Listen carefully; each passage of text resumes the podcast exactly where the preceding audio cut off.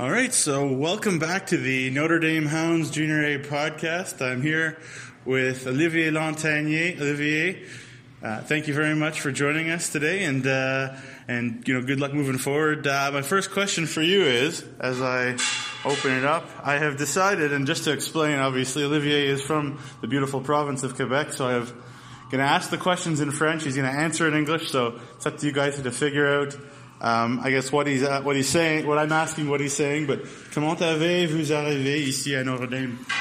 Uh, it's a little bit different in uh, in Wilcox, but uh, it's it's really fun and I really like it. Uh, there's a, I'm from uh, from a village, very small village, so actually like the same like. Like the the same uh, size. Yeah, the same size, and uh, everybody is, uh, is very generous and, kind, and everybody everybody is uh, helpful. So uh, it's been pretty good for me uh, since since I'm there. So. How, but the question is, how did you end up at Notre Dame? Oh, how how I end up? It's um, my directors from my last teams played here. It's his name is Claude Morin and uh, he knows uh, Clint uh. I, I, think they they play together in the hand. So he asked me if I want to play there, and he set up a meeting with me and Clint, and we discussed. And me, I really want to practice my English and to uh, to have a, a team who can uh, help me in my futures, and I think uh, the organization here have a very great contacts and uh, very uh, like uh, very, he's very knows in the hockey stuff. So that's why I, I came here. Great. Uh, Pouvez-vous décrire la différence entre les niveaux de hockey entre cégep et junior? Uh, it's a little bit different. I think so the, there's more uh, older players here, so uh, they're more uh, physical and they're more uh, how to say that. Like I think there's a little bit better because it, in Cégep in Quebec, uh, like uh, after your uh, secondary, you go to Cégep. It's like uh, to uh, 17 and uh, 19 years old. So that's why they have no 20 years old players. So this is the the big difference. Yeah, I think so. Sure. Um, Est-ce que c'est difficile pour toi de jouer le hockey et habiter dans une place qui parle une langue complètement différente uh, de la tienne?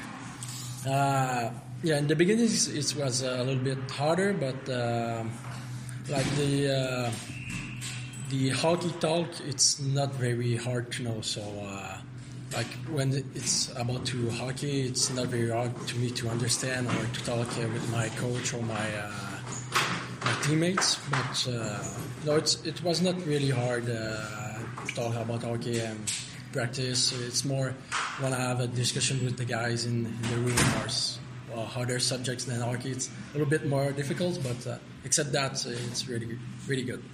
Sure, and, and on that line, um, est-ce que c'est utile que Alex Degagne est, est ici avec toi?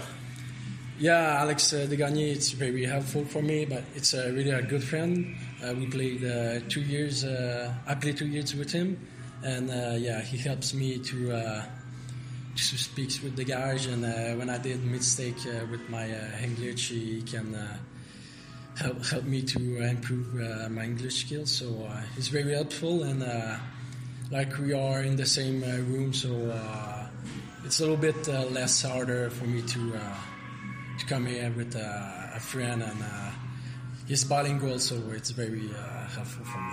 Oh, so, so his English is better than yours? Yeah, really sure. better. Sure. Uh, décris ton expérience lors que tu as gagné le championnat de Cégep l'année passée et qu'as-tu appris durant ce procès? Uh, last year was uh, really good years, and what I learned uh, about to uh, to win the championship. But we win the championship and the, the season, so it was really a good uh, season for us. Uh, I learned uh, to win. It's very about the habits and all the guys have to move uh, forward in the same direction. I think if there's just one guy who's not uh, in the same direction uh, of the group, uh, you can't win. And this is why I, I learned uh, the most in the win of my championship. It's like you have to be a good group of family to move forward and uh, to come uh, about the competitions. And uh, sometimes it's hard, but uh, if everybody is in the same direction, it's gonna be so much easier.